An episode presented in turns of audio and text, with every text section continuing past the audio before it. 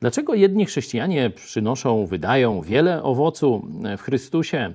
E, naprawdę widać efekty ich działań, e, różne spektakularne rzeczy dzieją się wokół nich, a życie innych jest takie trochę mizerne, e, nie za bardzo, mm, można powiedzieć, pełne jakichś wydarzeń, które można by przypisać Bogu i działaniu Boga w nas.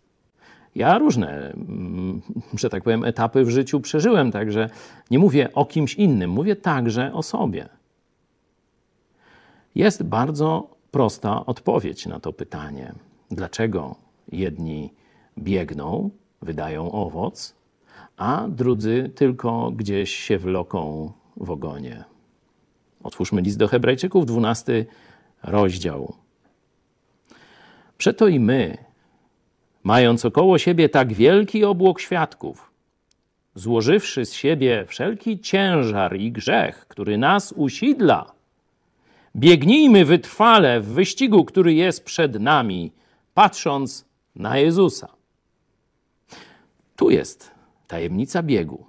Zobaczcie, wielu chrześcijan chce biec, ale kiedy niosą w plecakach ciężary, czyli sami chcą się troszczyć o swoje życie, sami chcą rozwiązać swoje problemy, sami się zamartwiają swoje, swoimi problemami, no to mają 30 kg, że tak powiem, czy 20 kg w plecaku.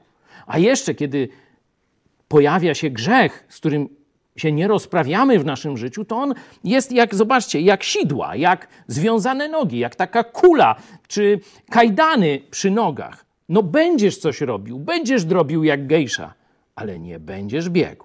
Musisz wyrzucić wszystkie te ciężary z plecaka, czyli całkowicie zaufać Bogu, jeśli chodzi o swoją teraźniejszą i, i przyszłość. I musisz definitywnie rozprawić się z grzechem. Wtedy zapraszamy na bieżnię. Wtedy będziesz w czole peletonu, będziesz na przedzie. To jest miejsce, które Jezus dla ciebie zamierzył.